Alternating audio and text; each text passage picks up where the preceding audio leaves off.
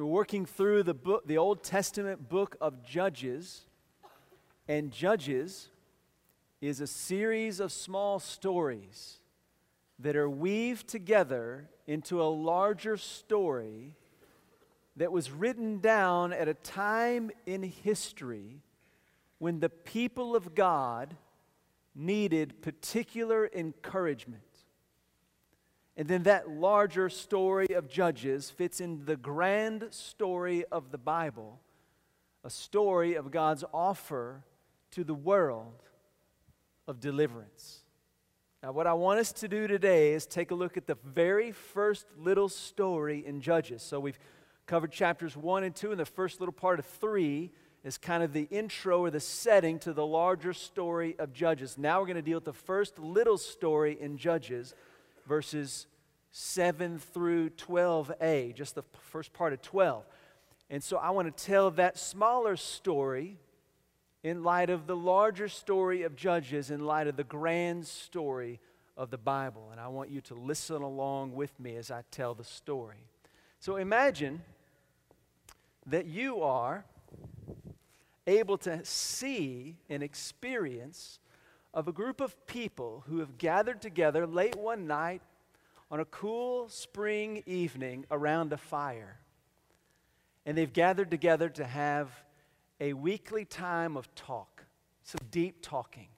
They've gathered around the fire. They come from the surrounding region. There's a small group of guys hanging around, ready to talk about things.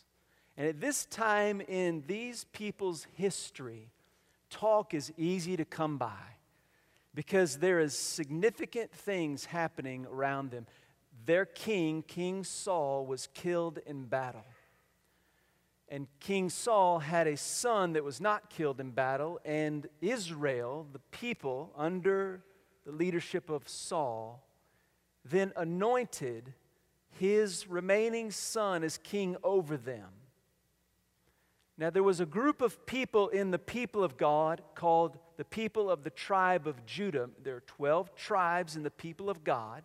And one of the 12 tribes, the tribe of Judah, said, We want to have a king from our tribe because there were promises made regarding the tribe of Judah. And they felt like the time was opportune to set someone on the throne from the tribe of Judah. And so, in line with what the prophet Samuel had done, the tribe of Judah anoints David as king over Judah. And all of a sudden, you have a ruler in Israel, over Israel from the tribe of Benjamin. You have a ruler over Judah from the tribe of Judah. You have two kings. And you have a people who need to decide between which king they are going to serve. And the story would be told around this fire on this night in order to encourage the people to trust the right king. Now, the story may sound something like this. A long time ago, our people were living in this land among the inhabitants of this land. And they married the inhabitants of the land, and the inhabitants of the land married our people. And instead of the inhabitants of the land deciding they would worship our God, what happened was that our people decided to worship the gods of this land. And they did what was evil in the sight of God. And God was so disappointed with the people. He was angry with the people. And in his anger, he would not allow the people to miss his faithfulness. And so, what God did is He sold our people into the hands of their enemies. And a great king in that entire region that the king Cushan defeated our people, and our people became slaves to that king. For eight long years, they were in servitude to King Cushan. And, and that whole generation of our people at that time in history had not known what it was like to live under servitude. They had not known like what it would be like to live under a king that would be unkind and unfriendly. And all of a sudden, those who were once free are now under slavery to an unkind king. And for eight years, they remained in servitude until they had had enough. They had come to the end of themselves. They had tried everything that they could possibly try for relief and freedom and deliverance, but nothing had brought them anything. And they decided they would turn back to God and cry out to Him because it couldn't be any worse than it was then. How could it get worse by calling out to God? And they called out to God in their sin and rebellion as a last resort. And do you know what happened? God listened. His people, our people, were running away from God as fast as they could, trying anything and everything but God. And they turned to God as a last resort after eight years of servitude, and God was ready to hear them. The moment our people cried out to our God, God was listening and responding. Can you believe that? And do you know what happened? You know what God did? He raised up Othniel, the son of Kenaz, the younger brother of Caleb. You remember Caleb. He's from the tribe of Judah. Othniel and Caleb are from the tribe of Judah, the very first deliverer that God raised for our people when they came out into the promised land was from the tribe of Judah. And God's Spirit came upon Othniel. And Othniel judged the people. You know what that means that Othniel judged the people? It means that he led the people once again to pay attention to God. They've been disregarding God and everything God said. And now Othniel was saying, Listen to God again. And the people responding to the leadership of Othniel because the Spirit of God came upon him. Othniel went out to war against Cushan. And God gave Cushan into the hand of Othniel. And the land knew peace for 40 years. What happened to the people, you ask? I'm glad you asked. The people, they didn't take advantage of the opportunity of this deliverance. When Othniel died, the people returned to their wickedness. They did. I know it's hard to believe that's exactly what happened. Not only did they return to their wickedness, but they went further into their wickedness than ever before. And that's the story of the next 400 years. It's, it's like the people missed out on the fact that God's the one whose spirit came upon Othniel, that God was the one that gave the enemy into his hands, and that when Othniel died, God was not dead. He was their deliverer. He was the deliverer they needed, not this judge, but they missed it. And you know what they, they did? They just, they just went on into doing things that was right in their own eyes, and they neglected God completely one judge would come and the people would dabble in the things of God for a while, and then the judge would die and the people would go into evil and rebellion again. And it just kept happening again and again. But it what you know, our people were not just in a cycle. A, a judge didn't come and give deliverance and the people got good and then they got bad in a cycle. No, it was worse than a cycle, it was a downward spiral because they were never fully submitting to God. They just dabbled in the things of God when things were good, and they just quickly made their way into doing what was right in their own eyes. And things got worse and worse and worse. They missed their opportunity. But you guys know the opportunity we're in right now. You know that right now we've had seven years of two kings. We're between two kings, and we have a choice to make. David is the king from the tribe of Judah. He is the king we have been waiting for. He is the right king. And we need to be a people who make a decision not to go into year eight, but we make a decision right now to trust in the right king. David is the king for whom we have waited all our lives. And so the story would end that night around the fire, and everybody would get up and stretch and say, Man, it's been good seeing you. And they'd make their way back to their homes in that cool night, the Christmas of the night, keeping them alert as they walk home, along with the question that's ringing in their minds Could it be? Could it be that David is the right king? Can you see it? Can you feel like it was being there? Can you smell the smoke in the air? Can you feel the crisp breeze on your face? Can you feel the anticipation? Is David the one? All right, let's read the story together in Judges chapter 3, and let's read it as it is written here in the Bible, starting in verse 7. The sons of Israel did what was evil in the sight of the Lord and forgot the Lord their God and served the Baals and the Asheroth. Then the anger of the Lord was kindled against Israel so that he sold them into the hands of Cushan, king of Mesopotamia. And the sons of Israel served Cushan eight years. When the sons of Israel cried to the Lord, the Lord raised up a deliverer for the sons of Israel to deliver them, Othniel the son of Kenaz, Caleb's younger brother. The Spirit of the Lord came upon him, and he judged Israel. He went out to war. The Lord gave Cushan, king of Mesopotamia, into his hand, so that he prevailed over Cushan. Then the land had rest for 40 years, and Othniel, the son of Kenaz, died.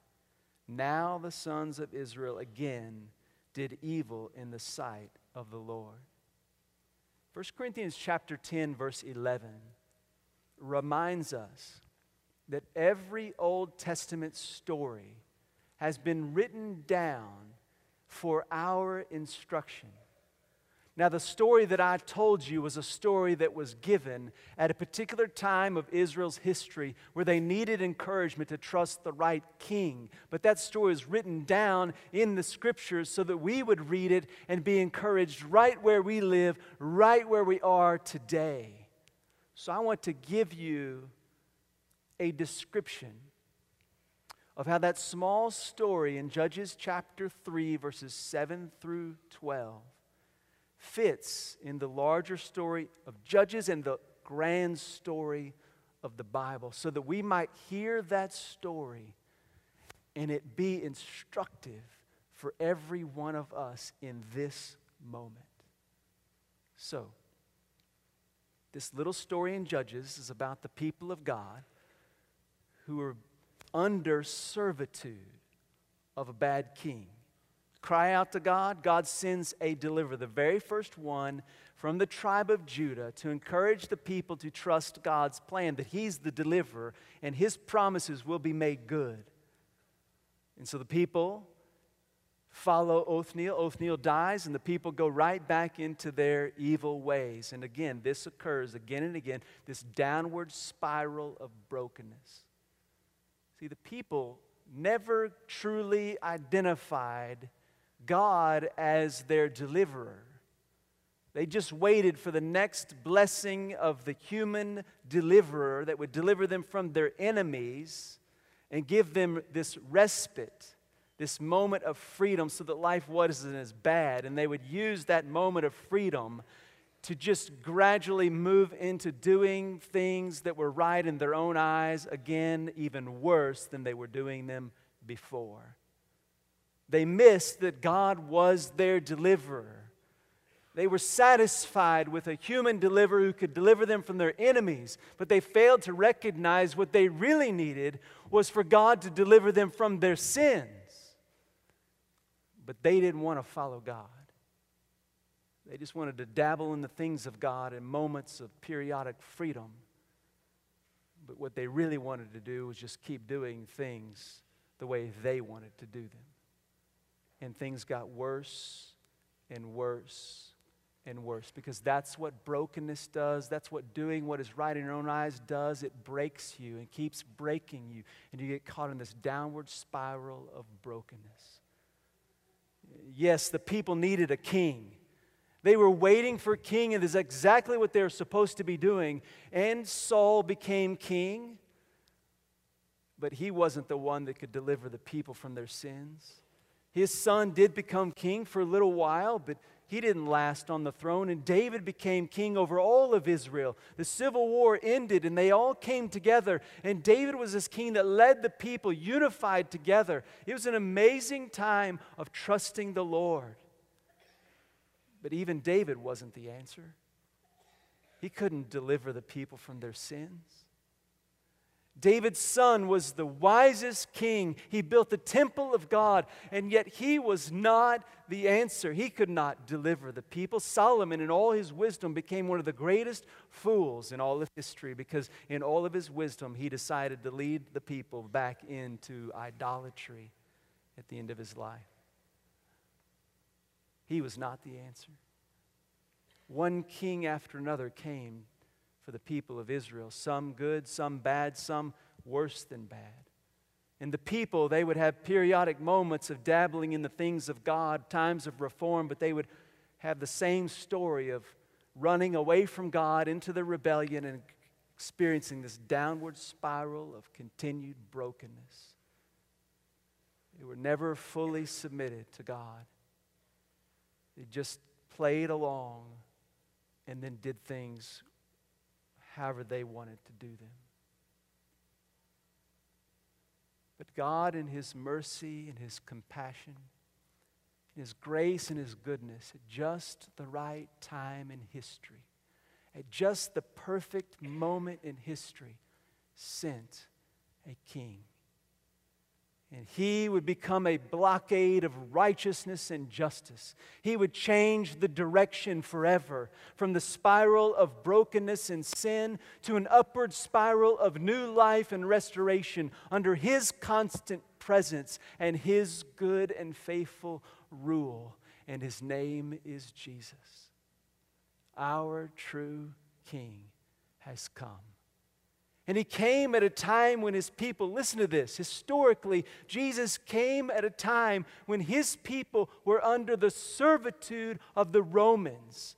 They were ruling his people. And you know what his people were waiting for? They were waiting for the king to come sit on the throne and deliver them from the power of Rome. But Jesus is a better judge.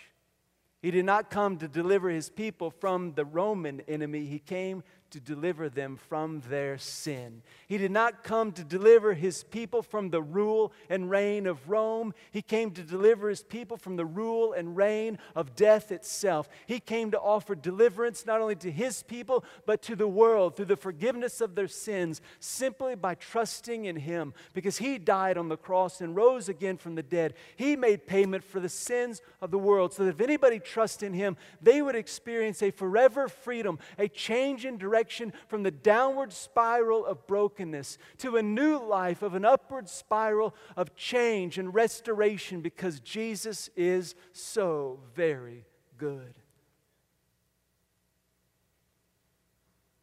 God's plan for your life and for my life is not a plan for us to dabble in the things of God while our lives spiral downward out of control in brokenness and emptiness.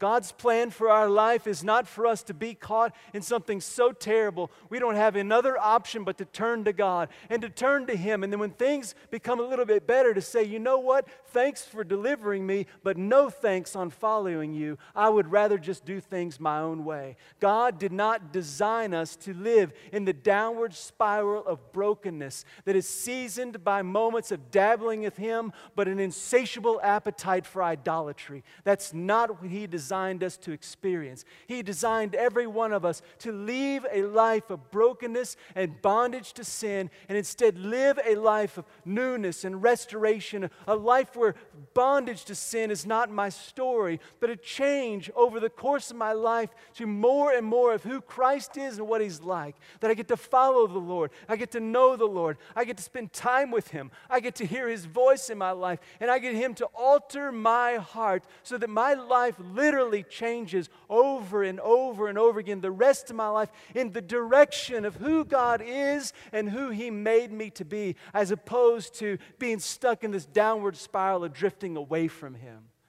Jesus Christ made a point in history where it is possible for every one of us to have a change in direction, a new life of restoration and purpose and hope and peace.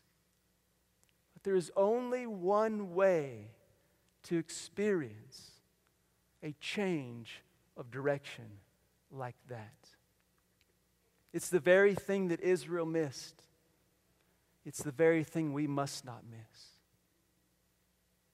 The only way to experience a change in direction in your life, the only way for me to experience a change in direction in my life, is to surrender my life fully to Jesus Christ as King of my life.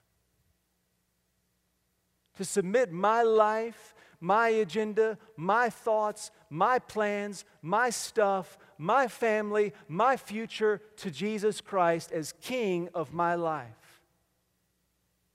That's the only way to experience this upward spiral of new life and restoration by submitting my life to Jesus as King.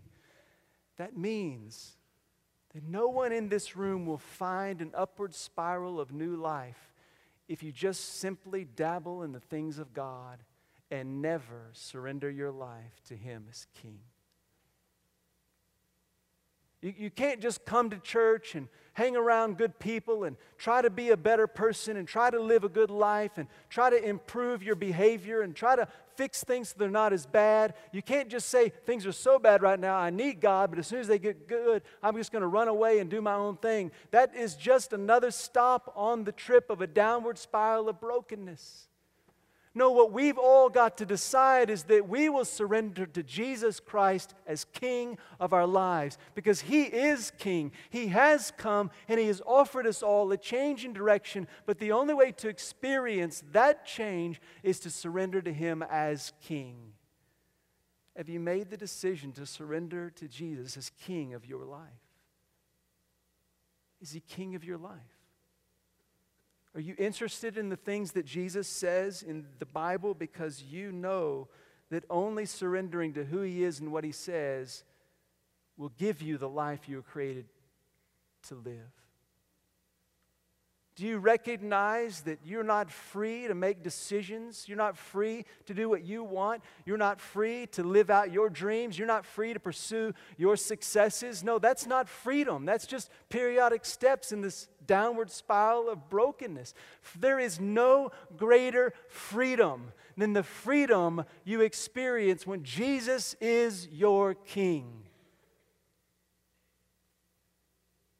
I want to encourage you there is no greater joy in all of life than the experience of Jesus being your king. He is good and he is right in all his ways. And until you surrender your life to his kingship, you simply will not taste the goodness he intends you to taste. It requires surrender to him as king of your life.